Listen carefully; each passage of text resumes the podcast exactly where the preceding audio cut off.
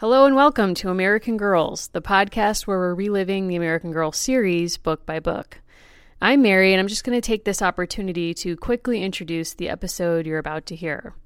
We are so, so excited for the fact that we had Margaret Lyons, New York Times television critic, Join us on our last episode covering the Kirsten books. On this episode, we talk about changes for Kirsten. She very graciously came on the show and really had so many amazing insights to share. I also feel like I need to thank her publicly again for participating in a play that we acted out on this episode called Miss Winston's Reply. I found this play among Anna's collection of American Girl materials, and it was just too bizarre not for us to engage in some way. And the fact that it had far more parts than players didn't stop us. Uh, maybe it should have. I guess you'll be the judge. Allison does a phenomenal job. Margaret and I really roll with it. I try to keep up with everyone else. I don't have a lot of talent for acting, but you know, we certainly threw everything we had at this performance.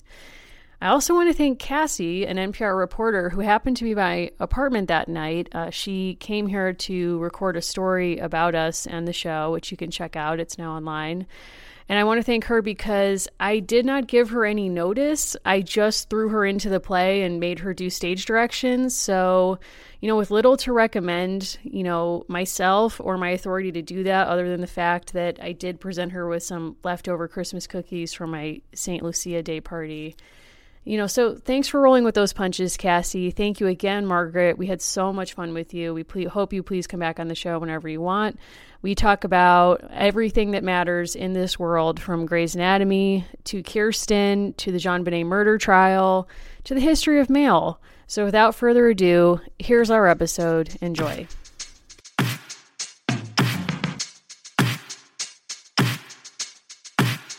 This episode is brought to you by Podcorn. Podcorn is a marketplace connecting podcasters to advertisers for native podcast sponsorships. What does that actually mean? Well, for our purposes, it means that we don't have to run ads on our show for products and services we don't believe in.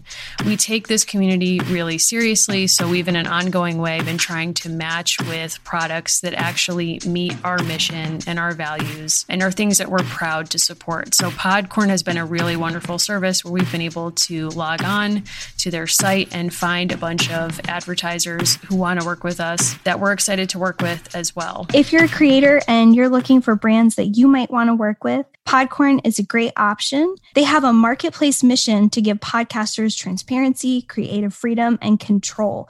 And you never give up exclusive rights to your podcast. Click the link in our show notes to learn how to sign up and to learn more about Podcorn. That's right. So just head over to podcorn.com and get started today.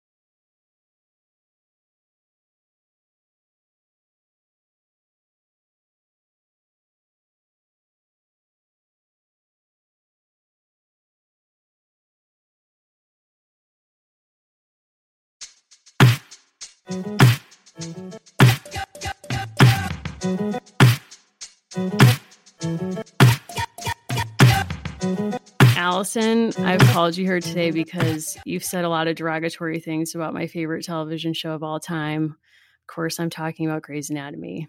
I have. I've also watched 11 seasons. That's not enough. I'm no, sorry. That's fair. We're many seasons past that. We've lost many cast members since then we should have lost more cast members since then, but we're doing what we can with what we have. So I'm sick of hearing about this. So today I've invited the ultimate expert to come and have my back on all things Grey's and Kirsten. I'm speaking of none other than New York Times television critic and absolute queen, Margaret Lyons. Guys, thanks for having me. This is a dream come true. Thank you so much for being on the show. This is my dream to be on the show. Wow. Wow. I don't even know where to begin with you, but I'm wondering, could you possibly take us on your American Girl journey? Like, where did you, where did it come into your life? What does it mean? Why do you like Kirsten when so much evidence seems to present itself that it's problematic? So it was definitely just like the typical elementary school kind of early obsession. Um, I was into Kirsten and Felicity, and my little sister was into Molly and Samantha. So I think there was some in addition to liking Kirsten and Felicity, it was also important that it was different than what my little sister was into. Um, and my older sister was, I think, just like a little too old and was not as into AG stuff. But I was, I had the dolls. I had definitely all of the books or read all the books for even the dolls that I didn't have. Um, I was also like a really pristine doll steward. So like all of my dolls are like hair is still perfect. Uh like never wow. took the braids out, never took the outfits like because I always was like, oh, I'll never be able to get it like as perfect as it is. Um and like that was a tragedy that had befallen me before that I learned from. uh so I was like a pretty fastidious kid about that kind of stuff. Um yeah, I mean it was also part of like I think Kirsten appealed to me because I also liked, you know, Little House on the Prairie and Little Women and Anne of Green Gables and lots of sort of like it's me, a plucky girl, and everyone else mm-hmm. is like not doing stuff. Um, and I have to like be really brave, and it's really important for me to like have a stiff upper lip and and focus on like, um, you know, like staying strong and and not getting too sad about circumstances or whatever. And I was like very into those kinds of like brave girl narratives.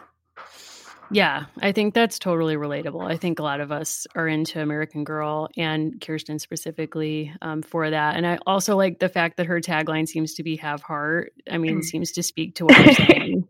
yeah, definitely. That like sort of uh you know the most important thing about her is that she can be more determined than other people which is like in your control rather than something like you have to be the most talented or like the tallest or the most athletic or whatever that are sort of harder to be in charge of where it's like oh i can be as determined as i want and that's something that like as a little kid feeling like maybe you're not always going to have like the best blank but your own like ability to be um like loyal and uh i don't know even keel or whatever. Like those are things that that were more manageable. 100% 100% and what has it been like to now as a grown person revisit these books and sit with Kirsten? it's been weird. It has been weird. Um, I reread a ton of the books um, when I was writing the article about your podcast and sort of about um, AG stuff in general. And the biggest thing for me was that the books like don't end; they just stop. Like there's no ending in the books. It's like the plot continues until the last second, and then it's done. That's that's so like I'd not remembered sort of how abrupt everything is. Um and then in the Kirsten books in particular, her proximity to dead bodies is more there's more of that than I had internalized. Um and I was like definitely a uh, like an easily spooked kid. And so like stuff that was like very frightening or pretty gross was like stuff that I, I thought I would remember better. Um but I did not remember. Um, I did not remember that that part of this book for sure. I mean, look, this is not a true crime podcast, but it is today. There's, yeah. But I do think that, like in general, like I I I don't regret Kirsten Stanning, and and also I was a Felicity Stan too. Like oh. I definitely, you know, was like I remember vividly as a little kid trying to do the like "Thank you, I shall take no tea" move as like, oh, here's a way to be rude and polite at like the same time. um, and my mom, no one else in my family, like being able to parse my um, weird like tea ritual gesture, and everyone just being like, "What are you talking about?" and like, didn't your family uh, also kind of question you wanting to practice Swedish culture when you discovered Kirsten? Yes, sure. I mean, I, and obviously that's part of like a general like I want to go somewhere with a dumb waiter because I read mm-hmm. The Spy and was like, I get all of the snooping. I just I don't I need to be able to have a dumb waiter to get like the full experience. Um, so like wanting to do stuff that was in books was a pretty uh, standard request in my childhood, and my parents were pretty used to um, casually or uh, instructionally denying these kind of strange requests. I mean, those things are still within the realm of possibility. Like a dumb waiter is feasible. People who romanticize superheroes, they are probably not going to change, right, in telephone booths. I mean, I don't think like are there that many dumb waiters around? Yeah, well, I think I think depending on where you are, maybe maybe, maybe that's the house museum in me speaking. it's also like not to call Allison out, but Allison also does live in a house with a butler's pass through, which sure. tragically, due to the reorganization of the floor plan, is between the dining room and the bathroom. yes. Well, I mean, it's a story of hope, I guess, in some ways. Like you may find a dumb waiter at some point. And now I think I'm probably too big to just crawl in it and do my snooping from there. But never maybe say someday. never. Never I, say I, never. Keep hope alive. That's how I feel. Unless you're Kirsten, in which case you should probably run away from home and never come back because you're living with a serial killer. Who do you think that is later? yeah, Margaret. Who's the serial killer? We even have to ask at this case. I'm curious to hear theories. I've seen enough cop shows to know Listen, that when you start with a conclusion, you are backing yourself into that, and you want to open yourself a, to every possibility. I have a notebook that, like, I could be on a detective show right now. I have a theory of the crime. I've collected my evidence. I'm not going to let facts stop me. I have a conclusion. I know who the killer is. I'm prepared to make an arrest. Mary's like a pre Thin Blue Line detective where she's like, the Reid technique works. Thank you right? It's, it's my Irish heritage where yeah. I'm like, pure force. Yeah, you like you've chosen. Yeah. I don't disagree, but I will also say I did not remember the deaths. We didn't remember Marta's death, which is shocking. Nope. But then again, like you said, there really is no ending. There's no finality in these books. We don't really have a wrap up.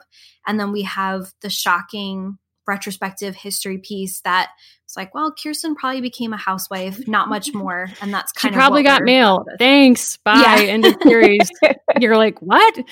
And also, there's a massive time jump in this book at multiple ends of chapters where you're dying to know what happens like the next moment. And then you open the next chapter and it's like, anyway, now we're in March and the snow is melting and we've all moved on and hopefully the body's been buried at this point, but who no. can say? I was expecting there to be some acknowledgement of that actually having occurred. Um, there was sure, not sure not getting that in this book. It kind of though not to move too far off Grey's before we do get into this book.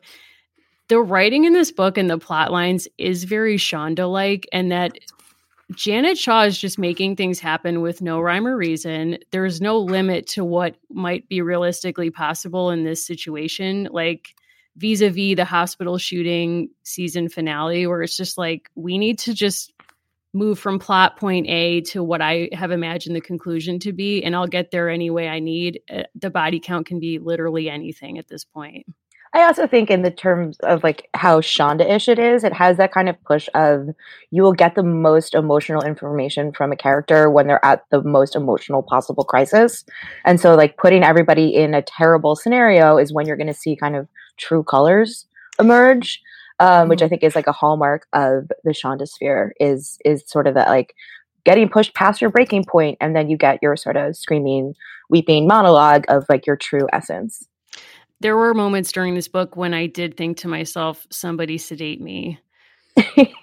didn't happen, but I thought about it. But I do think that's a really excellent point. And just to briefly get your thoughts on Grey's this season, can I get your thoughts and feelings and, and what you would do if you were Shonda and had the keys right now? I would bring Addison back and get rid of Amelia. Um, and I would like I would have gotten rid of Amelia. Like Amelia would never have existed. Period for um, me. I just don't like. I don't care for that character. Um, Love just, it. Just don't. Although I will say she's been surprisingly less annoying this season than I think in perhaps years past. But Agreed. I think the show like would benefit from Addison coming back. I also think we need just like more um spicy relationship stuff. Like there's no, it's like very desexed right now. And yes. sort of like the lack of love interests for everybody, like Meredith and DeLuca doesn't make sense to me. I kind of think at this point that Meredith and Alex are pretty much endgame. And like Jo, mm. I have not been mm. super invested in her story ever. And I think that the sort of like Jo and Alex finally complete each other stuff is just like not really scanning for me. Um, but I do mm-hmm. think we are due for a pretty big shakeup. Uh, uh, that's not like me reading tea leaves. That's just like me as a fan wanting, um, again for the wall for the halls to be like cleansed with a just blood or whatever, with like another time of like real shift for the show. I think like whatever is going to kick in, I just want it to be. Um, yeah, I think there's sort of angle this season of like, isn't healthcare messed up? It's like just kiss and fight. Like I don't be like on the one, yes, on the one hand, it is kind of shocking that the only person calling out the healthcare system seemingly in our country right now is like Bernie Sanders, Elizabeth Warren, and Meredith Grey, where it's like, what's happening? But also it's like, I don't come to Grey's for this. I don't want this. Like like you're saying, I don't care about literally any relationship on the show right now, which is so not how I want to feel tuning in. And I am very upset that both Calliope Torres and Arizona are off the show. More Calliope, more to Callie than Arizona, frankly. But they brought something to it, but at least their tension was interesting. I mean, even through the musical episode, like I've stayed through that. Yeah. I mean, that's one of the worst episodes I've ever seen of anything. And I say this as a huge Grey's fan, but that musical me too. I was like, me. oh my God. I mean, that's when I knew I was really a Leo, where I was like, wow, I really am loyal because I'm still watching the show after that.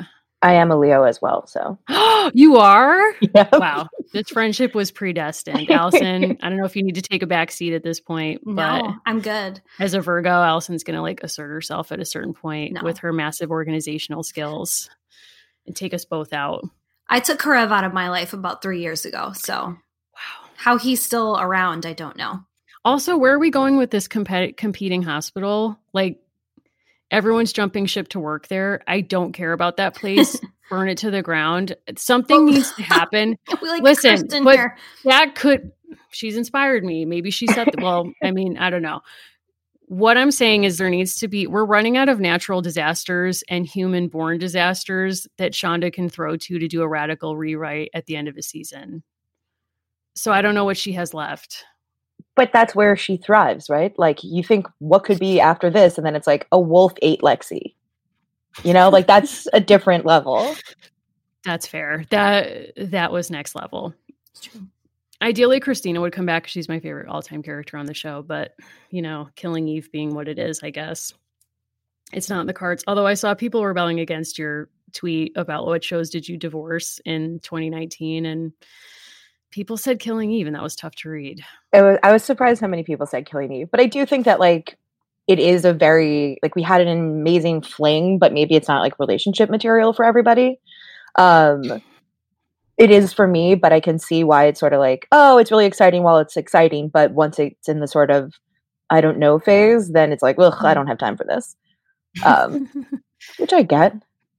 Fair enough. Allison, did you divorce a show in 2019? Um, I've gotten even better now, I think, of just stopping watching things. Like, I have been told for about five years that I would love Six Feet Under, and I just couldn't get invested in it. And as with books in 2018 and 2019, I just quit. If, if I don't like them, I just leave, I stop. So, more of that. I basically just keep library books out until I owe ten dollars in mm-hmm. fines, mm-hmm. and then the shame just compounds, and then I feel like I've gotten myself into like a huge crime, and then it implodes on itself, and I don't actually finish the books, and that's kind of where I'm at this week in my life. So my TV life actually seems more functional, but it's not great. Pioneer Quest, Margaret, if you've not watched Pioneer Quest, Please. Is that the one of the house shows that you guys were talking? Yeah, I've watched a bunch of them, and as fans of the genre, you guys might like uh, if you have like 13 passport which is like the pbs mm. streaming service there's a lot of those shows on there um you know varying degrees of success in terms of how interesting they are but they are really going for it They are indeed. Pioneer Quest is the Canadian version and they have like nothing left to lose and are way too in it. So it's like things just go way sideways and I don't want to ruin it for you, but it's it's really special. It's something. Um but anyway, let's not waste one more minute and get into this book. Allison, do you have a recap ready to go? I do. I do. So, to get us started, this is the last book. This is not our last time with Kirsten. More on that to come. Um, but in Changes for Kirsten, published 1988, we learn Kirsten wonders if the cold Minnesota winter will ever end. It's crowded in the tiny log cabin, and Kirsten looks forward to the days she's allowed to help her brother Lars outside with his trap line. One day she brings home a baby raccoon. Bad idea. That's me. She's found in the woods, and trouble begins. The raccoon gets loose and starts a fire that destroys the Larsons' home and everything in it. The future seems bleak until Kirsten and Lars go back into the woods and make a frightening but important discovery. Two very, very critical points that are not brought here and were never introduced prior to this book. Many of the men in this kind of small community have left to go logging elsewhere, so they are missing um, to the point about the raccoon, that raccoon does start the fire a la Billy Joel and faces no consequences a la Billy Joel for misdeeds. Um, the future does indeed look bleak because this family has $8 and only seems to be making cloth diapers. However, Kirsten and Lars, this is not a frightening discovery. This is a dead body. This is a man with no surname. We will talk about this later, who is found dead in the woods, who they mistrust because of his trapping abilities. The money that they are needing because of this raccoon fire actually comes literally from prying things from his dead body, furs that they sell to acquire a new home. Again, men are mysteriously missing, people are going dead, body count is rising. We'll get into it. I don't even know where to begin with this book, but just really quick aside when you mentioned Billy Joel also has no ramifications for any of his actions, it made me think of Doris Duke and how they both oh did oh things. They hit people with their cars or things and both never saw any ramifications for that. Yeah. Margaret, do you know about Doris Duke and her car misdeeds? I do not. Allison, do you want to offer as a former Newport tour guide? We won't say where, not the Doris I, Duke house. I can. I am a former proud guide of Newport. Um, so Doris Duke is known as a very big philanthropist in certain circles and a very, very prominent preservationist. Um, but there is a timeline that can be put together, I'll put it that way, wherein Doris Duke primarily became interested in preservation after hitting someone with her vehicle who was on her staff and pinning him up against her gate. She was not supposed to be driving. Her other staff person was supposed to be driving police chiefs were paid off there is now this massive um, foundation that does like really tremendous work all in her name and literally dozens of colonial homes that never would have been restored refinished um, that are all either open to the public or open to renters in rhode island because of doris duke. How much did her estate pay you to offer that mostly positive account of her life? Not enough i'll say that. Um, i will say one thing I learned about her that I absolutely loved was despite all of her fortune, if she didn't feel like having a big meal or if she wasn't very hungry, you weren't hungry. And I like people who are just Not so okay. wealthy and eccentric, they just completely go for it. She was like, no way home, keeping it basic. Her camels always ate very well, and they are honored today in topiary form on her estate. The staff member that she murdered is not honored. so I mean, Jean Kirsten could get down. I also remember from her house tour that she had a swan from Tiffany made of gold on her yeah. dining room table. And when she would go to her Han- her Hawaii mansion during the winter, like the swan had to go on the private jet. Yes.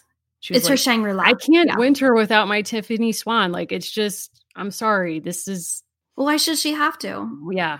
I mean, how many chauffeurs have to die for her to have her Tiffany swan? And Honolulu. Well, no, it wasn't Honolulu, but no. I watch a show for old people called CBS Sunday Morning where they do that like magazine show, and they just did a feature on her Hawaii house, which is worth watching.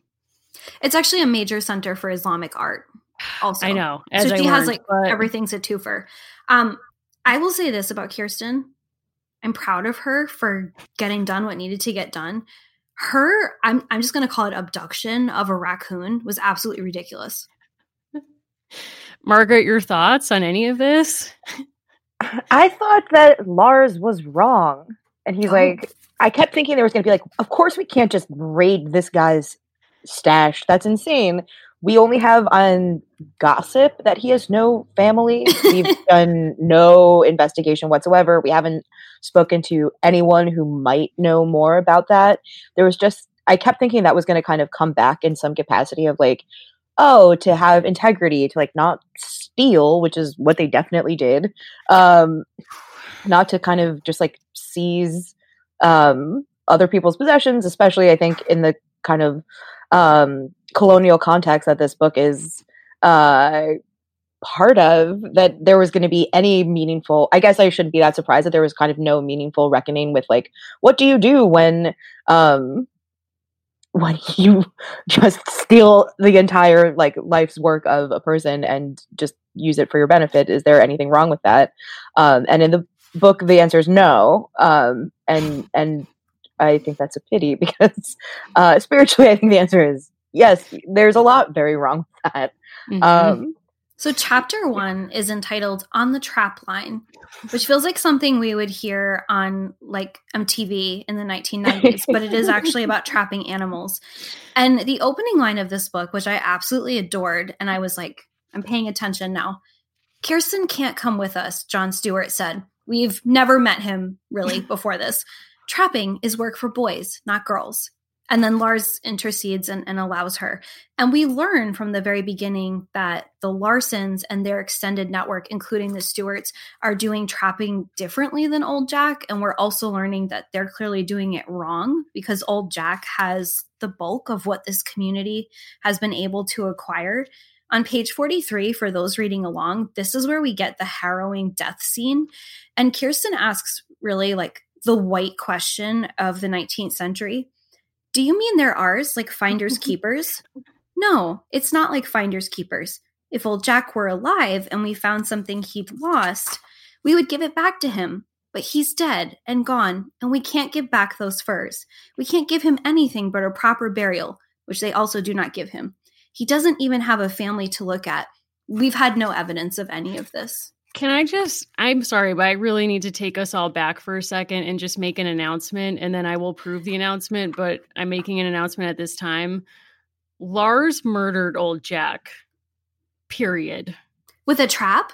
I don't know the method. I can speculate on that. I'm speculating some kind of poison or something that didn't alter him physically. But here's where I would just love to put together a timeline real fast if you'll both indulge me for a moment on page five, we get a weirdly specific biography of Old Jack. Old Jack is the oldest trapper in these parts, John told her. He came west as an explorer and stayed on. He lives by himself, way back in the woods. He doesn't have a family and never did. Who cares? Why does that matter? Like, why are you shaming this man for like living as a single man in the woods? Whatever. Moving on.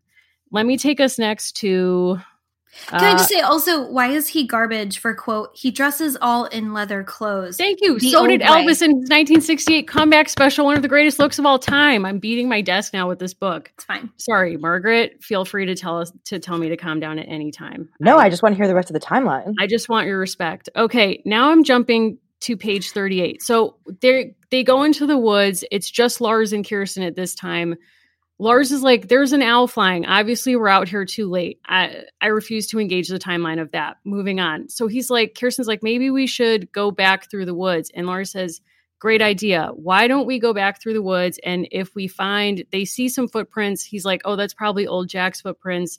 Let's find where he lives. He'll have a lantern we can borrow. No problem. They come upon a cave with a door on it that is old Jack's house.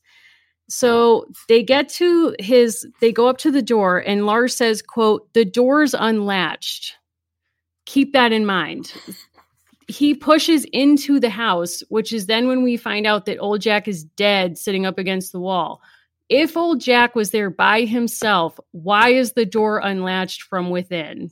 If he was in there for the night or in there just hanging out, wouldn't you lock your door or Maybe latch if it? I was going to duck back out because it's like you know, there's no indoor plumbing. It's like, let me just sit down for a second before I continue my kind of nightly routine. True. Um, I also, it was not clear to me how long we were supposed to think that old Jack had been dead because if those are his footprints on the snow that day, then he Thank perhaps was not dead and could be resuscitated. like even with sort of frontier medicine, it's like, did he die one second ago? Is that I don't how long has he been dead?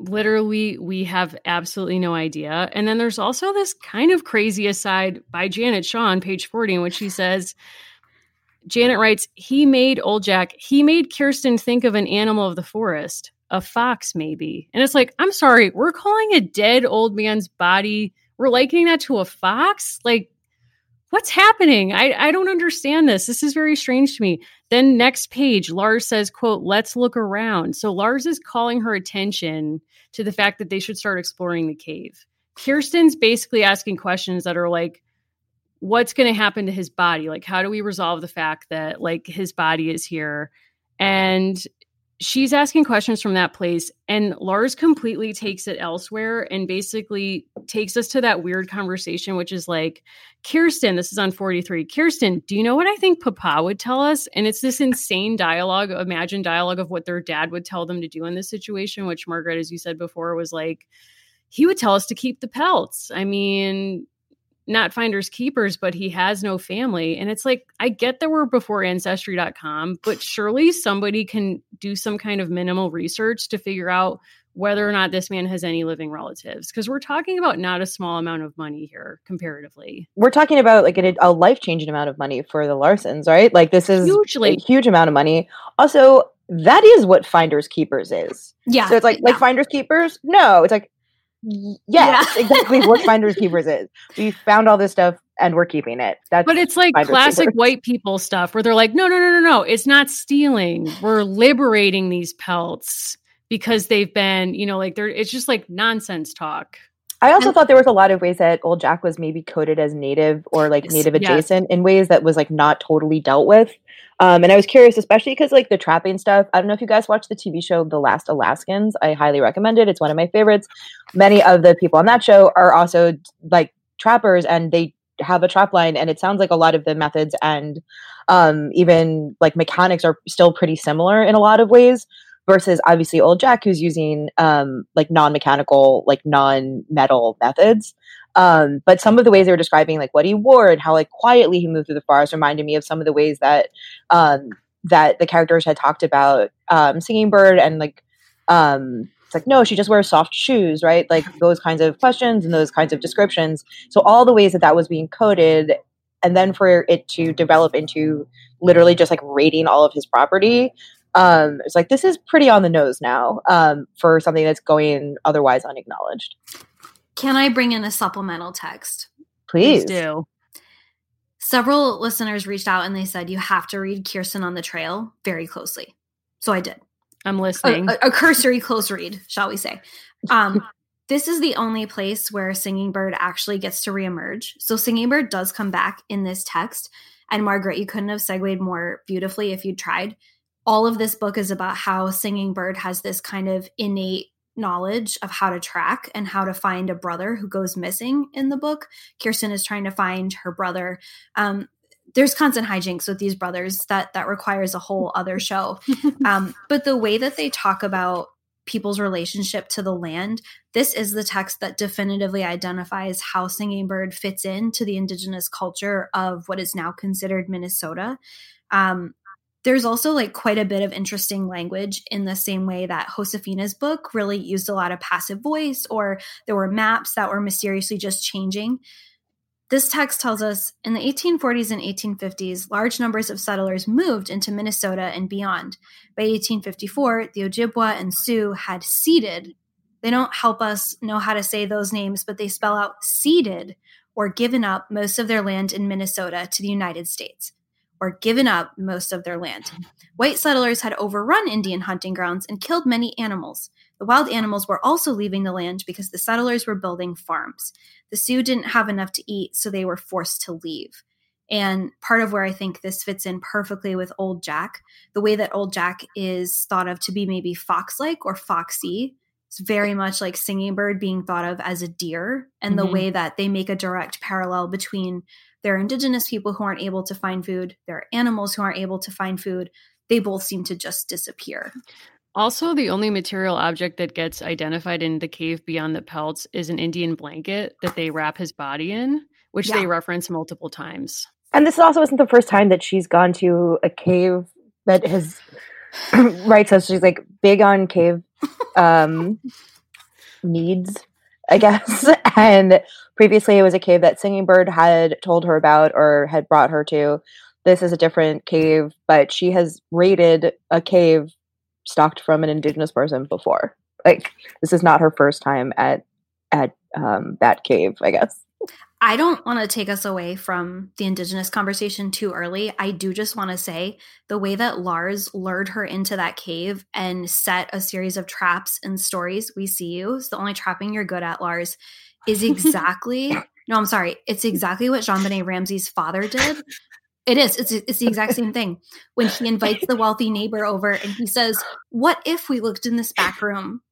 Oh, oh, right. Yes. And before before he turns the light on, he knows that JonBenét is underneath the blanket. Does he not?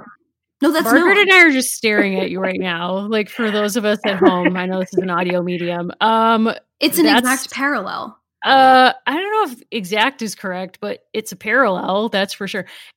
I do think there is something super nefarious about using storytelling and to lead someone to a conclusion you've already determined for yourself. It's enti- it is so manipulative, and I think that's what really. I mean, there's so much that bothered me about that chapter, but the way that Kirsten gets manipulated by her brother to be morally okay with something that would be life changing for their family, but in the moment is so, to my mind, morally suspect and just flat out wrong and the way that the book no one in the book has any problems with it. And the what i was mentioning before about these chapter jumps that lead us into big jumps in time is that after so he stays up all night and ties the pelts to the toboggan and they're going to go home the next morning. When they go home it's just like okay they went home. And then the next chapter begins like it's months later. So we have no idea what that moment must have been like when he arrives home and goes to the mom and says hey mom I know Kirsten burnt the house down. We'll get to that in a little while. Um, we need 500 bucks to buy this house and the farm and so on. I found a solution. Sidebar old Jack is dead. I stole all his stuff. We can sell it at profit and we'll change our lives. What do you imagine the whole family's response was to that? We've talked about how in the early book, the family is both very physically tight and there's an intimacy to them because they're in all these tight spaces. They move directly from the ship where they're in tight spaces, they're in the boarding house, they're on the train. And we talked about how there's this gender segregation that becomes more and more sharply defined across the six books. What was striking to me is like nobody knows what anyone else is doing like i was so shocked that the father was out logging. I had to go and like look back at my notes. I didn't know he was out of town. I didn't know mr stewart was out of town. Have never heard of john. I actually think it fits perfectly within the context of what janet is trying to do with these books. Like no one's really concerned with the details of anyone's life. Things just happen. Whereas like mom got slightly nauseous in the bottom of the boat and it was three pages in book one. Like nobody knows what anyone's doing right? It's true I also imagine coming home from your like logging um season as like, Papa, we're so happy. Can you do us one favor? um okay, so like there was no indication that anyone had ever heard of old Jack also it was like, where were you guys last night? It's like, Mom, I have amazing news. Okay, well, depends. But there's this guy, old Jack. It's like, really? Who? It's like, don't worry.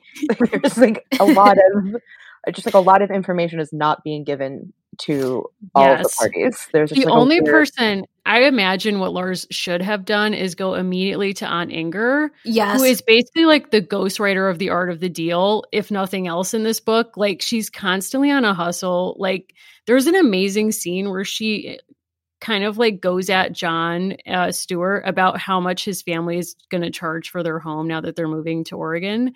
And she's like, Well, okay, you have four rooms and there's a window in each room. So what are we talking about here? And he's like, My dad says I must take $500. And she's like, Okay, that's a fair price. But you can tell that she's like treating him like an adult and going at him in this like very deal making way. So, in I don't know if we're meant to understand that their lives are so tough that they're all just so practical that morality takes a back seat when you have a life changing amount of money in front of you. But at the same time, there's this weird morality that goes through the book as well that also seems to be thrown out the window at will. So it's just very it was a it was so troubling to me that we never hear about him again. We never hear like, oh, they went back and Papa said the prayers at the body, or like, uh, they're like know. a couple on HGTV where he's like, Hey, my name is Lars. I'm 13 years old. I occasionally trap in the woods. Um, my sister's name is Kirsten. We're interested in a $500 house. And their agent Aunt Inger is like, Great, I have just the place. She's like, There are three houses, one burned down. There are three families. Part of what made me think of this, I was like, I feel like Chip and Joanna Gaines wrote page 54 Sunlight shone through the glass window as though a hundred candles lit the room. I was like, I want to live here. The house smelled of the bread Mrs. Stewart had baked for her family's journey to Oregon and of lye soap. Peter sat Britta down on the scrub floor. She crawled to the table and pulled herself up and laughed as though she announced, Here we are. And it continues with this beautiful thing where I was like, this is a overly comfortable white family that falls into money. This is perfect HGTV. Like Janet had that on in the background and was like, I know how it ends. I know exactly what to do. Well, this is a world where white people are never responsible for any of their actions. And it comes through really strongly in the fact that Kirsten literally burns down the family home and no one says a word to her about that. and there's no ongoing discussion of like what kind of trauma that is for everyone. Right. It's like, oh, sort of fun to have a slumber party every day, except for you, Peter. LOL. And it's like, this is a horrible thing has happened. A terrible thing. Like, um, you know, there I thought there was going to be a scene of like attempting to recover anything. No. Right? Of like, so would dish plates have survived a fire or like the rifle and stuff? I was like, that probably could survive a fire, right? Like, but there was no conversation of like, it was sad, like digging through the like ashy remnants of our home or whatever. There was just kind of these like catastrophic moments. And then eight days, like, then we just jump ahead in time without like any, um, any yeah reflection period or any kind of like there's no sense making for the characters. There also really isn't like a sense making moment for the narrative in general of like, okay, like new beginnings mean blank, or like it's hard mm. to say goodbye to things, but sometimes that's what happens, or like all of the suffering will occur around us no matter what and it's important to find moments of joy and beauty to like celebrate and consecrate good things right like all of these things that like are part of the series, I think, broadly speaking, but then in this book in particular, are just like totally disregarded. And we're getting those big moments, but none of the actual big feelings that go with them. Yes. Right. That like these things that are really terrible and would be really frightening and and hugely um important and and they happen, but there's no real emotional reckoning that happens too, which I missed. When you were talking about Shonda Rhimes earlier, you said that in this book, something that reminded you of Shonda was that you only see people's emotions at moments of like high trauma or something like that. So, what was a moment like that in this book for you? Well, I thought there was going to be more of those like breakthroughs that, like, for yeah. Kirsten or especially for Mama, I thought that like she's uh-huh. been through a lot, and that there would be a bigger like um breakdown of like we told you not to bring this raccoon in. Like, what everyone even saying every, those hearing you say those words it's like it's like multiple people told you this for like with multiple vectors of reasoning right? Like he maybe is sick or he is maybe not sick or whatever like there's lots of reasons not to do any raccoon maintenance um, and those were ignored and i thought that like there was going to be some kind of like full meltdown from mom or even from aunt inger to kind of be like you guys don't understand what is happening right now and like there are customs here that like are really important and maybe you are unaware of what those guidelines are but when someone dies we don't just like take all their not we don't do that. Like it's not gonna happen. Like we have policies in place. Like come on um, and then Kirsten's like, "What do you mean?" And then actually like opens up like a box and has all of Marta's possessions, and it's like, "Finders keepers." yeah. So I don't know. Finders it's but it's it's weird that Janet Shaw would choose to never center the parents' experience because I feel like even in Felicity's books, when the mother was sick, so much of it was on Felicity having to kind of grow up fast to be the caretaker, but you did get a sense that you're in the sick room with the mother at different moments. So you're mm. seeing the weight of what her responsibility in her life is having on her life, even as Felicity struggles to understand it or kind of empathize as a nine year old. But here, after the fire, all we get is a very childlike um, exchange between Kirsten and Peter, in which they compete over who took, who saved the most important thing from the house. And Kirsten says, "I saved the trunk," and Peter's like, "But I saved the baby." And it's like, what? Like, it's just a very childlike exchange. And then in, when they're in the Aunt Inger's house, Elizabeth says, uh, they're like, Anna's like, it's so fun to have all four of us sleeping in the same bed. And Elizabeth clearly doesn't agree. And Kirsten, feeling this, says, I'm going to go out trapping today so that you'll have more space to play paper dolls. And Elizabeth basically just says, Thank you. Like, yes, you you do take up a lot of space here. I I related so hard to her picking up the trunk. Like I feel like you know what I'm gonna say. Maybe not you, Margaret, but so last week I went to the sale of props from the forthcoming Greta Gerwig Little Women production because it happened in my area and I bought Beth's piano forte, which I have chosen to rewrite as the object on which she dies because her bed linens had been taken by another person. So she dies on the piano forte in my version, but it is the one from the film.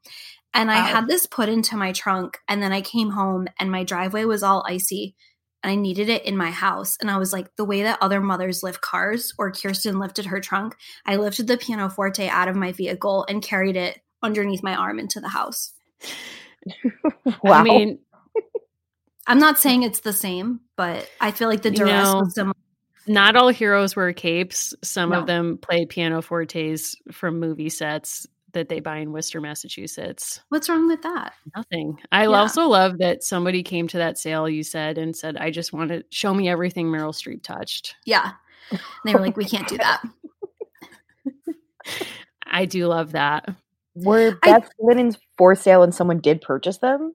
Indeed. So I turned to the person who was administering this sale and I said, Someone came through with intentions for Beth objects. And she was like, You're not wrong. Because a lot of Beth things had been taken already. And that's why I was there because she's the best character. And the woman was like, You you can't. Like they're mostly gone. She's like, You can have a ton of Meg and Amy stuff. And I was like, you know that's why not why I'm here. She's like, I do. I do. so do you wow. so Margaret, where are you at with Little Women? Like, do you have any thoughts about best characters, best film adaptations, anything of the kind? So I don't like any of the previous film adaptations, which is a little against um I guess brand. I think most people I most uh most of my friends would like the 90s version. I just never did. Um wow. I am a big Little Women person, broadly speaking. Um, I mean, I feel like Margaret's, you have to have like a solidarity for any character named Margaret. And as a Margaret who went by Meg at summer camp, I have like a deep Meg solidarity. Um, I mean, I think it's kind of cliche to be like Jo's the best character. Like she's obviously the best character. Um, I think like as a middle sister, my like, and I did once have scarlet fever, so like I do obviously have like oh a Beth affinity too. It's more just like deep Amy hatred. I would say is like my more important like north star for that, rather than like a specific other March sister that I love the most. Mm. Um, but I will also recommend that one adaptation that I did like a lot, and it is on Amazon, is a um, anime an- uh, adaptation of Little Women that I watched mm. as a kid. Um, it has like a really fun, catchy um, credits song, but like it's about the Civil War but nice. um so it's like a sort of interesting clash of context there um but it is it is a pretty faithful adaptation of little women and that's on amazon for any other um people who want to watch a cartoon adaptation wow cool. Wow. I mean, I think it's fair that you don't like the 90s version, but I'm just glad that you fared better saying that in Allison's presence than um, my fiance, who also doesn't like that version and admitted it in front of Allison. And then Allison just took the liberty to call off my wedding. So, you know, that was cool. Um, it still I hope it still happens. Yeah. Um, but I agree with you that Amy is Amy's just the worst. And so I feel like that's the most important thing to carry with you. But I mean, can you at least be with me on the level that Winona Ryder is a worthy actress and like worth caring about? Oh, slash, sure. or you're upset about the Tresemme or is it Herbal Essences ads as I was that it's just it's some us, of so the darkest. Matter. Yeah, they're not paying us, so I don't really care. But um, it's some of the darkest film I've ever seen in my life. They make yes. her literally say like, "Yeah, I mean, it's great when you can reinvent your hair, just the way that we kind of like reinvent our careers when things happen." it's like, what? This is not okay. It's hard out there. Speaking I mean, of like, I guess, yeah, like amateur dramatics. Are we going to be our own Pickwick Society tonight and do a dramatic reading of Miss Winston's reply? I am more than ready. Margaret, are you this, prepared emotionally, spiritually to do this? Yeah, I will just warn listeners this play is a Matryoshka doll of passive aggressiveness. I love it. It's hard. I mean, it's hard it's also like I think um broadly speaking, there's sort of a like Minnesota nice um, that can be read as passive aggressive um, in oh, other yeah. places, and this is, I think, a weird um, instance of that. So, in the ways that it's like playing through um, like nonverbal cues, it's coming across as like psychotically passive aggressive, for it's, people who are more used to direct communication. it's just it's one of the most disturbing things I've ever read and in a sense it brought me back to the traumatic moment in high school when I had to read a performance of A Doll's House where I was like I've never seen this much trauma associated with doll material culture as I have reading this play. Can I share it's with you the difficult. tips? We're called players in this. They don't want to sure. call us actors because it's, you know, we're all on a stage here. Stay in character even when you're not speaking. Speak loudly enough for everyone to hear, even if you're whispering. That's a good tip for actors. Um, we also have two kind of like staging scenes. Uh-huh. Like they tell us how Lisbeth, Anna, and Kirsten need to peek out at Miss Winston and Mr. Boardman when they're trying to have a date or just some kind of gathering. Um, and then when they're playing pretend with their dolls, we have another like method of seating, which is like cross legged. So just so we're all aware, there's a wow. few different scenes. And also, it, we're told that you should do this with six people. And obviously, there's three of us. So we're going to be taking on multiple roles. And I hope that, you know, it's probably going to get messy at times, but it is what it is. Um, I think Allison will be playing the part of Miss Winston. The role of a lifetime. Her boyfriend. Um, we'll see how that tracks. Uh, Margaret, you're bravely taking on Kirsten. yes. Uh, I will be taking on the role of seemingly everyone else in this play. And then we do have Cassie here in my apartment with me tonight who's going to be reading the stage directions. So hold on, let me move this mic. Cassie, hello, welcome. Thank you. Okay. So are you all ready to begin? Does anyone need to do any kind of like method, um, butter churning or discovery of a body in a cave or appropriation of native culture or something of the kind? I will just say that the PDF is um, it's in script format, so you're supposed to like fold it up and cut it out and stuff. So I will be bouncing through um, with perhaps less fluency than you might expect. My apologies. I did scan that at an hour when I thought other adults at my job would not have to watch me scanning a play intended to be performed by nine year olds. Look, we're all working with what we have, you know, as some say, like no small parts, no totally embarrassing scanning projects, except maybe in this instance. So you know, without further ado, I mean, I think this is going to be inducted into the Library of Congress Archive of Great American Dramas, but I guess like time will tell. So, this is called Miss Winston's Reply, a play set in 1854 by Janet Shaw. Let's take it away with some stage directions. The scene outside the Larsons log cabin in Minnesota in September 1855. Mama and Miss Winston are seated close together on a bench, rolling yarn into balls. Kirsten, Lisbeth, and Anna sit on the ground in front of the bench. They're playing quietly with their dolls. Kirsten's doll is lying down. The girls walk the other dolls around her. Mr. Boardman will be here any minute now. Aren't you excited? Oh, dear. He's been to see you so often lately. I know. Today he might ask you to marry him. Oh, I hope not. Not today. Why not today? Because, well, I don't know how I would answer him. Kirsten overhears Miss Winston. She shushes Lisbeth and Anna, and the girls stop their play to listen eagerly to the women. But he's a fine man. He'd be a good husband. You do care for him, don't you? Yes, I do care for him. I care for him very much. Then why don't you want to marry him? I do want to marry him, but I don't want to move away. I feel at home here now, and I'm afraid he wants to settle out in California. Settle in California? That's a surprise. Has he said he plans to move there? No, not exactly, but his brother's panning for gold in California. I suspect he plans to join his brother. Miss Winston, why don't you ask him what his plans are? Yes, ask him. Uh, hush now, you girls. You're too young to understand these things. Let me try to explain. You see, a lady doesn't ask a gentleman about his plans. That wouldn't be proper. But why, Miss Winston? Let me put it this way a question about plans is too forward. Forward? Is that like being bold? Yes, Anna, bold. It's not proper to ask personal questions of a man. Not ever, Miss Winston? well, not until the couple decide to marry. I mean, ugh, it's so hard to talk about. You girls ask too many questions. Go back to your dolls. What game are you playing today? We're playing that Sari is sick. Oh, poor Sari. Miss Winston bends over and picks up Sari. She doesn't look well. We think it's her stomach. She moans and cries. But she won't tell us what's wrong with her.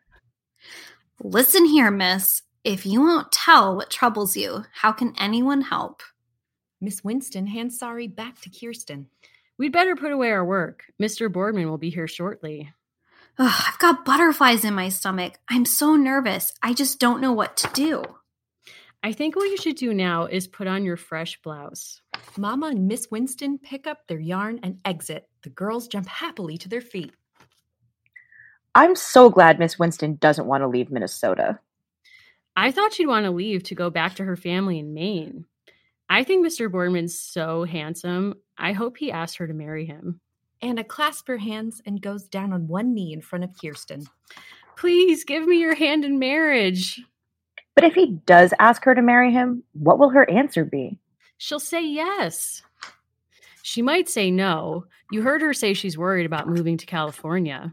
But she hasn't told Mr. Boardman what she's worried about.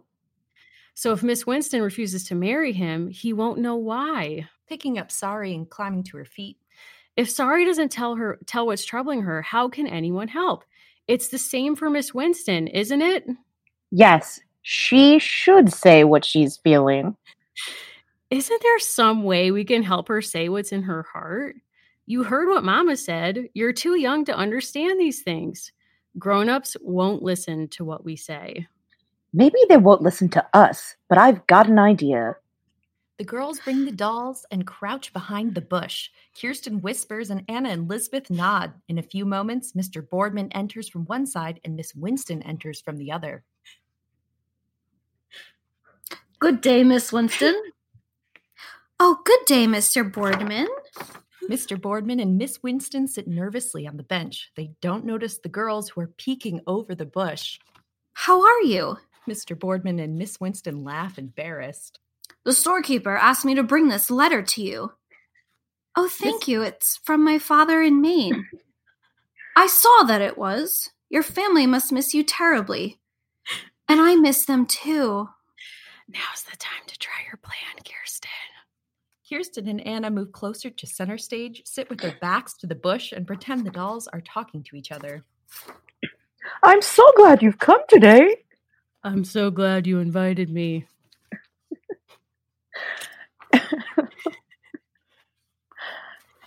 Why, it's Kirsten and her cousin. What do you suppose they're doing? Oh, they've been playing with their dolls all day. They act out all sorts of stories with them. They have such strong imaginations. I looked forward so much to seeing you. Me too. Remember, your doll is supposed to be Mr. Boardman. Don't forget to keep your voice low, like a man's. I mean, and I've looked forward to seeing you. Isn't this a lovely day? It's you who are lovely, my dear. what will these girls think of next? I think they're pretending their dolls are courting. I've never heard them play this game before. We shouldn't listen.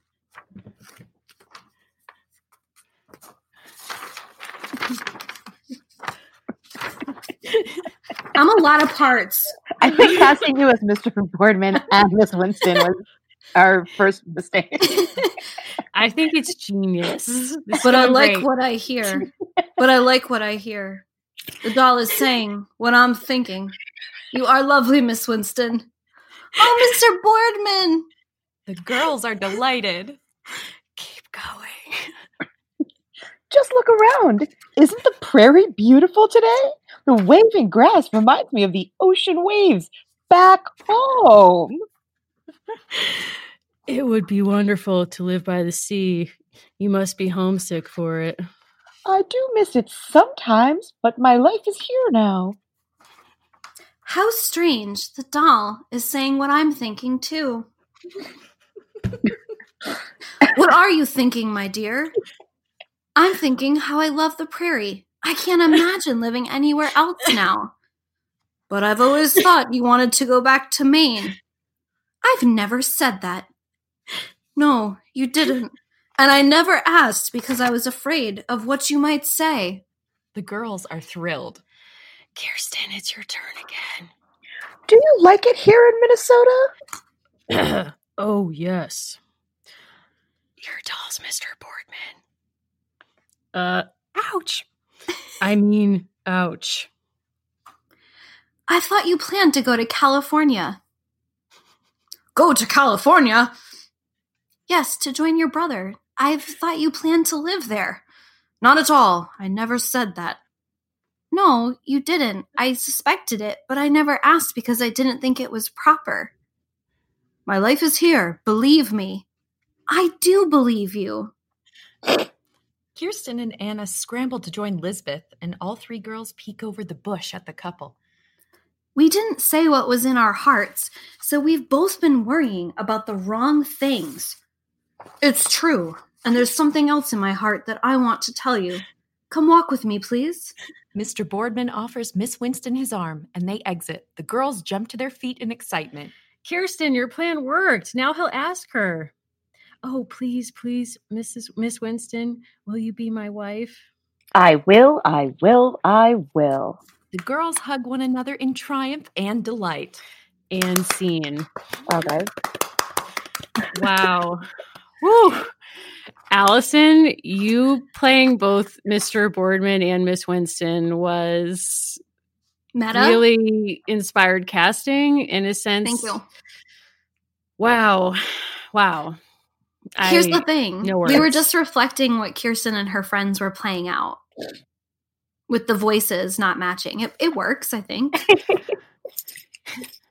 Margaret, your thoughts? I mean, how did how are you feeling? Like, do we need to pay for a therapy session for you? Like, where are you at? Just like this play is so weird.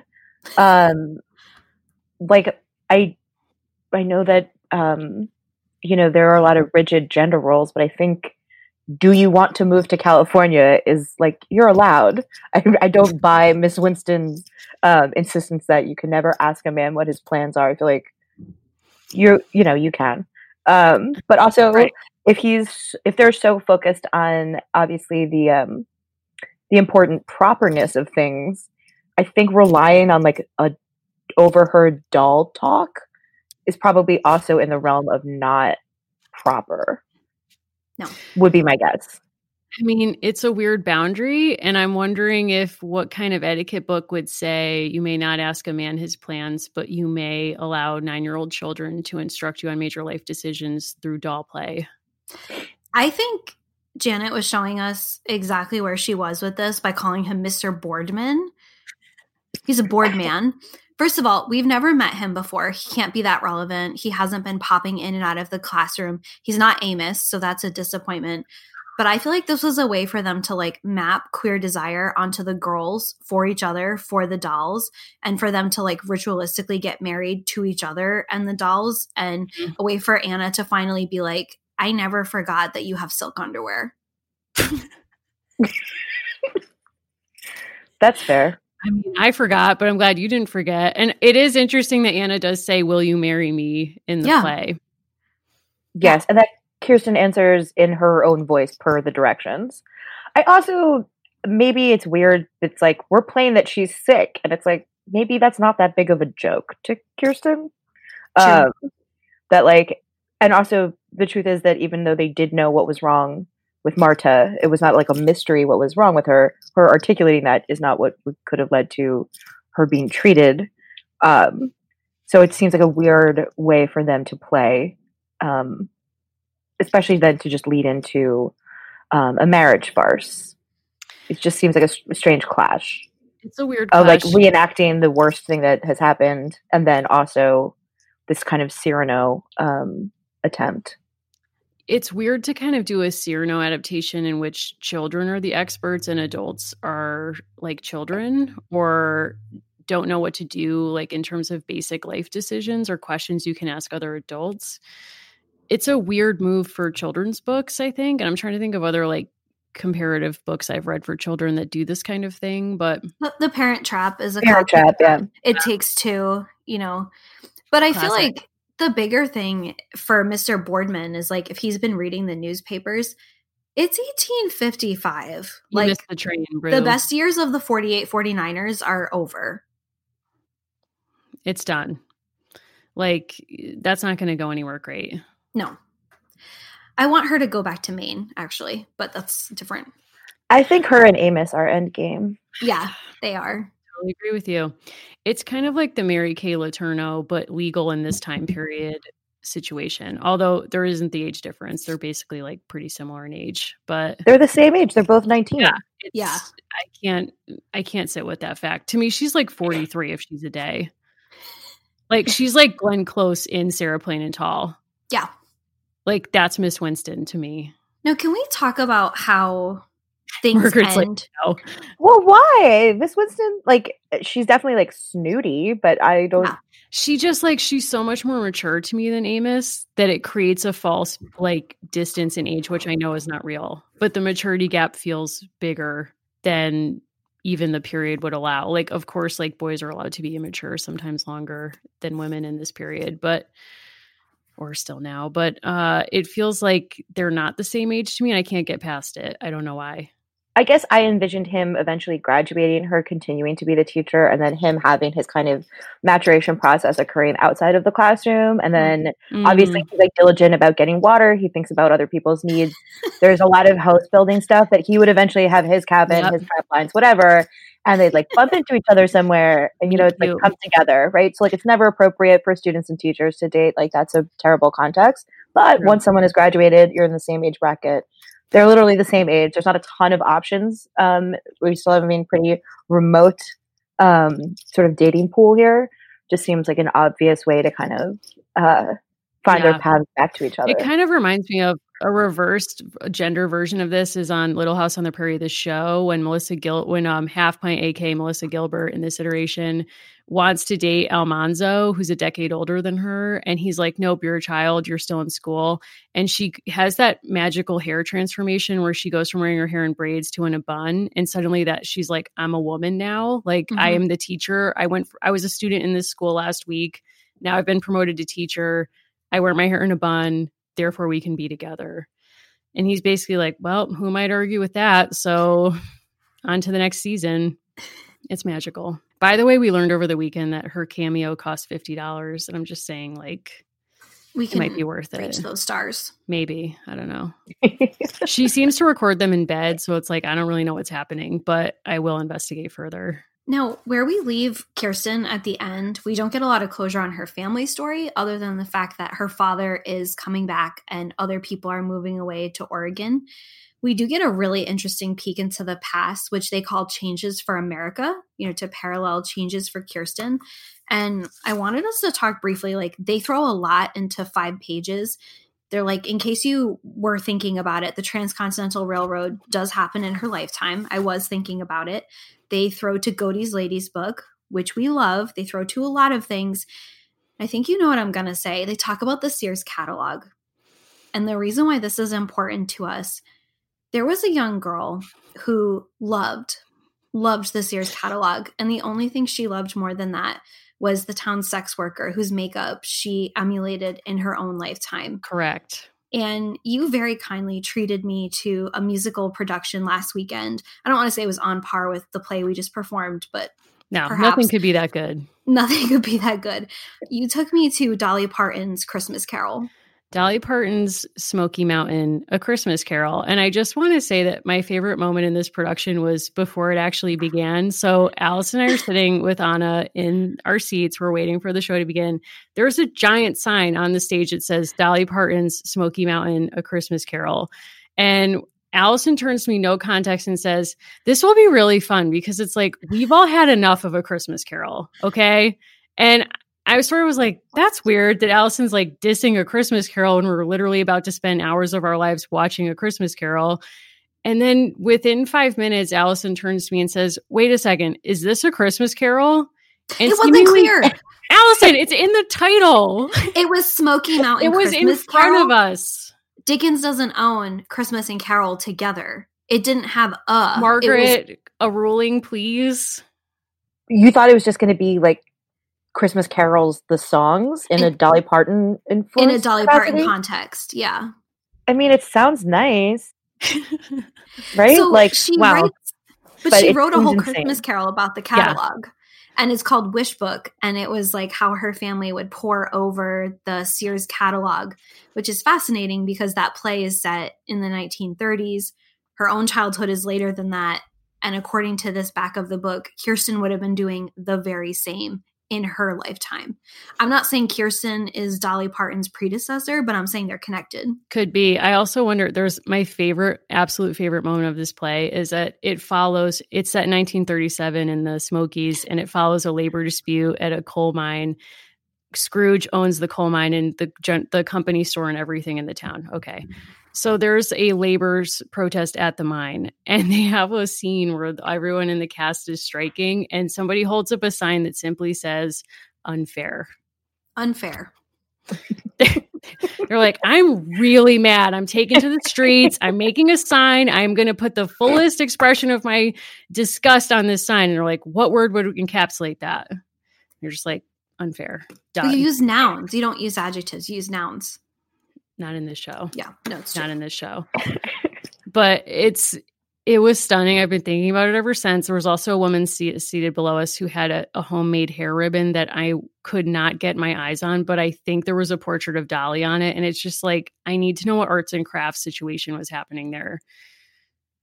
Never got close enough, but you know, it's it stayed with me. But it it this Sears catalog was also something I thought about as well as something that would have opened up their world because Peek into the Past really this time around was about the ways that their world would get smaller for them. So I think we're supposed to get that Kirsten's family was somewhat isolated in Minnesota, as Margaret pointed us to. Miss Winston had a very limited dating pool, among other things, to draw on.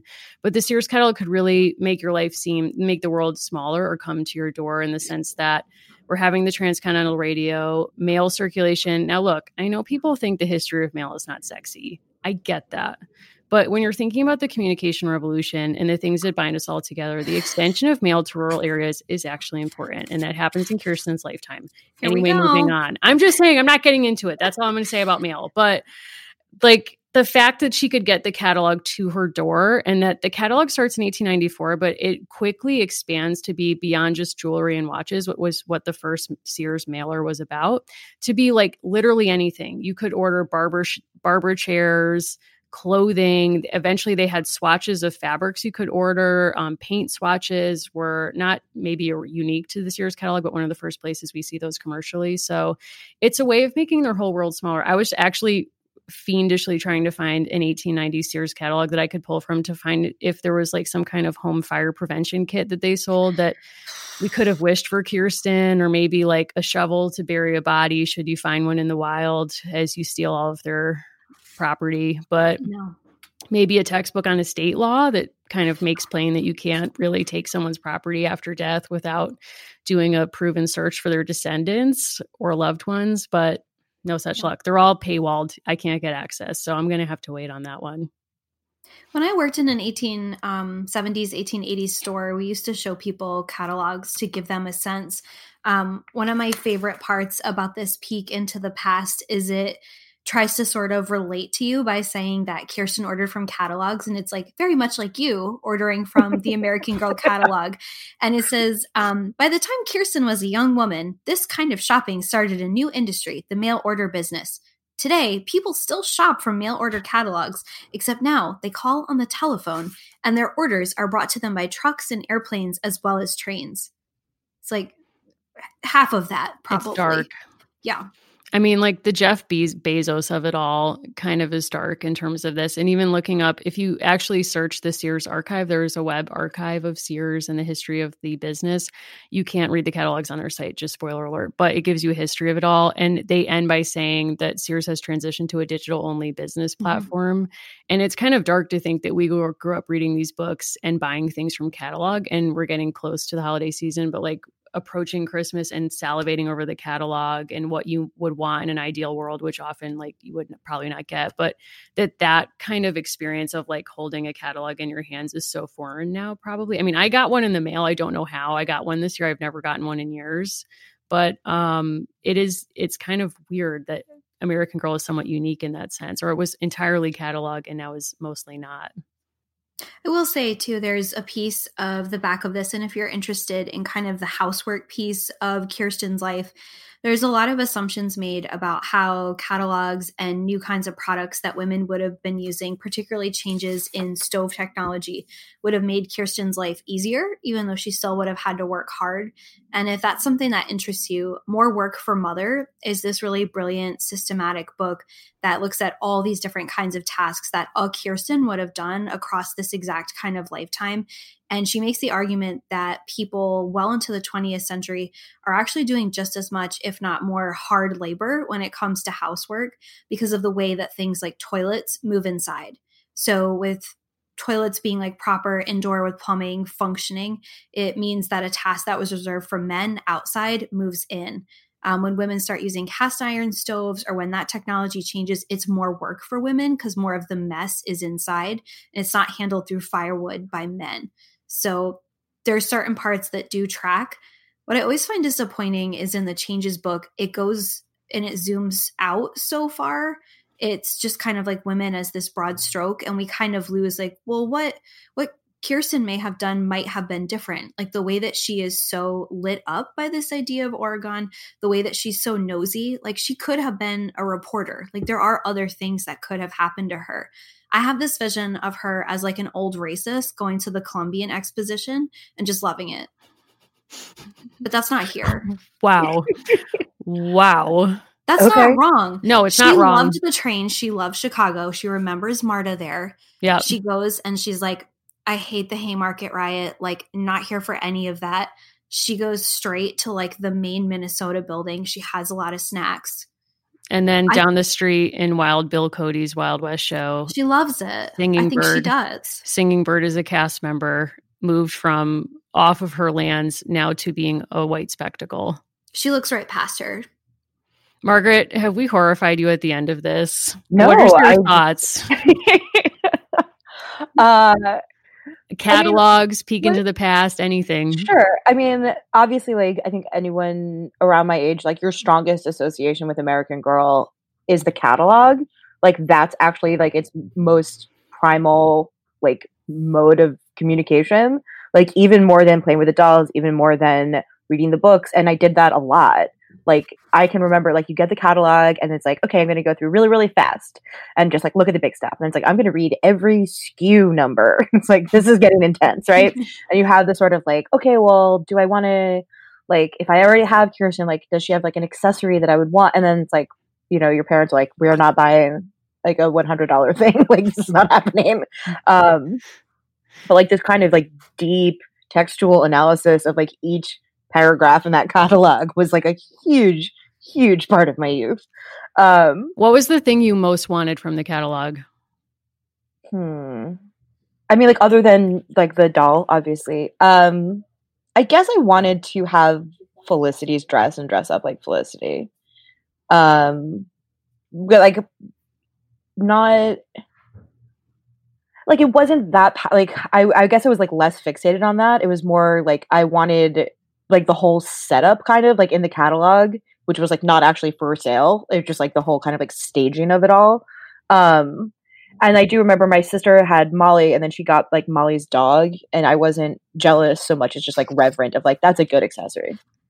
Like that's like that's that's cool. Yeah, I think yeah. So I was like, okay, like respect. Like that's a good choice from Nora. Yeah, I think the Dolly Parton musical, the whole song was about the fact that everyone in town would get the Sears catalog and it would just be this object of fan, like a gateway to fantasy, because of course in the Depression, none of them could afford anything in the circumstances of their lives. So even though I could have some things from the catalog, I think most of my use of the catalog was imagining having the stuff that would never be in the picture of things I could get. And even as an adult, when we went to the store, um, they have like a diner set for, is it Maryellen?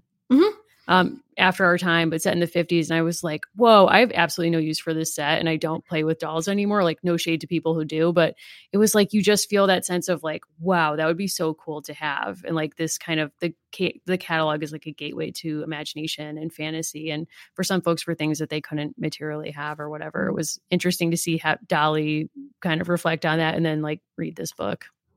Margaret, I don't know how to end this. I mean, it's like we've been through so much together. It's like we've been traumatized not on like a journey from Sweden to Minnesota in 1854. Wow. I mean, I like this has not been traumatizing. I guess here's what I'll say. Why are you guys so not Kirsten Stans? Like what is it that she does that's so wrong rather than like wow. the circumstances she's in that's that is so challenging? I think now that I'm an adult, I recognize that if I had gotten Kirsten first, I think she may have been more of a primary role because not unlike Janet Shaw, the way that she described playing outside in the woods and kind of what that meant to her. Now that I read these, um, one of my favorite books as a child was Bridge to Terabithia. Mm. Sure. And I I fully was reenacting aspects of that book all the time with a fort that I made for myself, with this tree that I had to swing in in the backyard, um, the way I made little stone walls around my fort, just all these things that I loved. I think I really would have connected with Kirsten differently if she had been the first one. I think part of it for me was the way that Molly was presented right from the jump as a cherished thing. And probably on some level, the fact that her story directly aligned with my grandparents' life, right? And it was just before my mother's life. Like that was very exciting. Um, people who love Kirsten have been so kind and generous in the way that they've talked to us. Um, I think things that we've said about Felicity have sent people on spirals, which is very much a Felicity. Um, but the way that we've like admired the flower crown, admired her actions, I really don't have anything against her. I think as a nine year old girl, Molly was just everything because, in retrospect, too, like she was athletic, which I really wasn't, but she was awkward and she was trying the dancing. Like she tried a lot of things and she was more relatable as 20th century. Mm. So it's it's not so much like not being a Kirsten as still just like being fully primarily Molly. I think my answer is similar, both for the sense that it relates to a grandparent. Like my grandmother, who I was very close to, lived in that era, and we talked. We used Molly as a way to have like conversations with each other. But also, I could imagine Molly's life having more opportunity. Like as a child, mm-hmm. I saw that Molly would be able to maybe do think more things in her life than I perceived the others being able to do. And it's interesting because I was thinking about the very end of this book where you have a scene where Kirsten's friend Mary leaves her a note in the window of the room that presumably she'll be living in. And it's a toy of a bird on one side and a cage on the other with strings. And if you pull it fast enough, you can kind of trick the light to make the bird seem in the cage. And I think when I was a kid, if I had read this book again before Molly, I would have seen her life as kind of like more like the bird, like liberated. She's out in the woods exploring. I think that would have been really cool to me in the way that she really valued her friends, and I did too. But I think there was always a part of me that focused more on the cage and with her, and I don't know why, and maybe it's not fair. But um, I think being in a housewife role was something that always terrified me even from a child and i don't know why again but i hate i do not like domestic anything like Thanksgiving is always a 911 for me because I have to do all the pies and it's like I basically like lose it every year and it always works out, but it's not my scene. So I think for Molly, I always thought, well, she's wearing pants and she lives in an era when maybe she could have a job outside the home, maybe. So that seemed to have resonated more.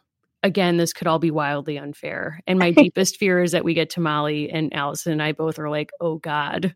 Yeah we didn't remember any of this and this actually isn't how we would see ourselves now. Sure i mean yeah. it, like i did recently reread all of the molly books as well. Um they're they're closer to exactly what i remembered and i think part of that was i did wind up playing those out with my grandma a lot as well so like that was like a sort of more um like developed memory i guess of just like what happens in those books. But i also i guess for me like as a kid and then even now in a lot of ways like I was always I was really into um like wilderness narratives. I was really into the book Julie of the Wolves, mm-hmm. oh, and then Hatchet was like a huge. Yes. I was obsessed with Hatchet, um, and so stuff where like uh like in all the ways obviously that um Kirsten's life and and probably everybody maybe except for Molly, but including Molly too, that it, you have like so much like such a level of like conscription and and you're sort of like like these like rigid gender roles, but also like the social rigidity of basically everything is going to sort of force you into this really small box of what your life is going to include. But at the flip for me was like, oh, but they're doing all this like stuff that is really cool that is very different from my experience. So in all of the ways that I have like obviously more rights as a human being and then just like, you know, like a better healthier, safer life than right. they would ever have.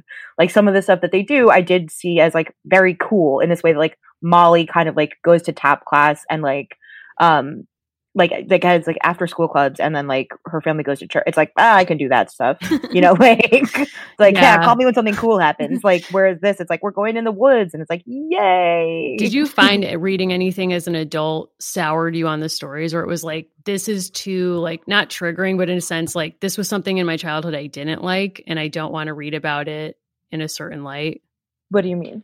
Well, I mean, like for me, I didn't read Josefina when I was a kid. I just read them for this show. But like, truthfully, that was a really tough experience for me to read those books because I found, like, as a queer person, like Catholicism and the ways it so defines their life was so closely related to how I was raised. And not to denigrate Catholicism or folks who are devoted to it, but for me as a queer person, it's been very difficult to like be both in and outside of a family that still defines itself as such. So I think to read those books now, I think would have affected me more than in a negative way than it would have as a child when I was still very much in it. So I think in some ways, like reading the books as an adult, you do reflect differently on certain things.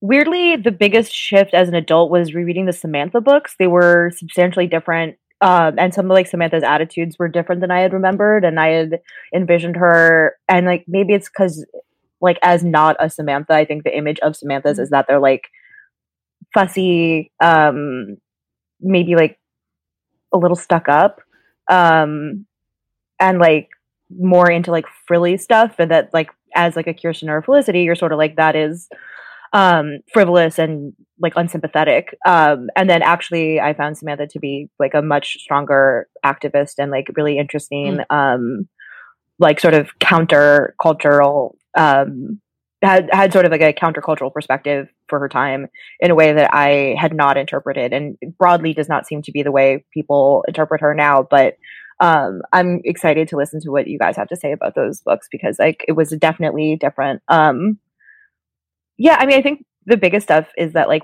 I had remembered these books as having like a much clearer banner of like I hesitate to say, but like girl power stuff. And what actually they are is just like a pretty good lived experience of a girl. And that like because you're spending time in like things that consider the interior lives of women are feminist, right? Like that's like just sort of by nature of the fact that they are depicting a woman as an actual human being.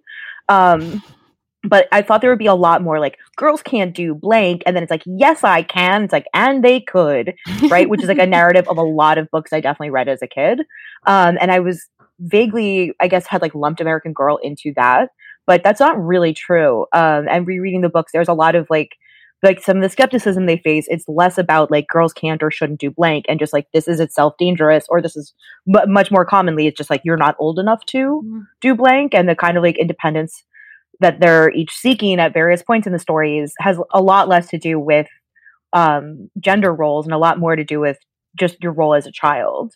Um, and I think uh, that was that was definitely different than than what I had remembered and how I kind of like categorized it. And maybe that also goes in. I was a very big fan of American Girl magazine, and I think a lot of the stuff in that magazine has like a very um, obviously like oriented towards like um, like an empowerment narrative and a sort of um, don't let anybody kind of put you in a box narrative that I had incorrectly kind of lumped in with with the books too, which is not quite what they do.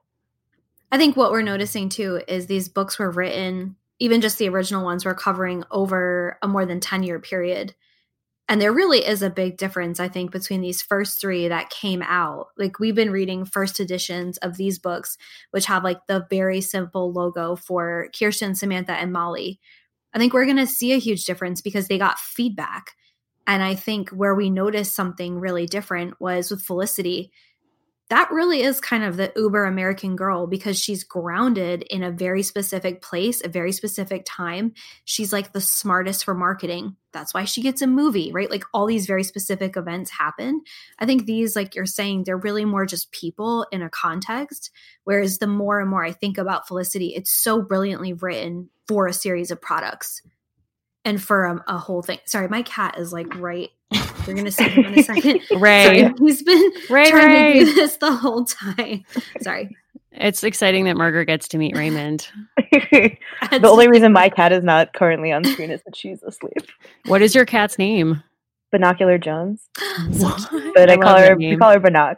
B apostrophe N O X. Love that. He just like needed to be part of the episode. He was like, "Oh, you're talking a little bit too much about women. I'm here." Um, he's a misogynist. We'll talk about it some other. He is. Well, We'll he has like it some other internalized misogyny because, of course, he did begin his life with everyone assuming he was a woman, and he was named Rachel. And then a vet trip did reveal that he's in fact, you know, So he's also a gender essentialist. That is Yeah. yeah, it's tough. Oh. You know, it's not great. Um, it's not. No, great. we we should tell everyone we are not done with Kirsten. Like we actually have a few more really exciting Kirsten developments.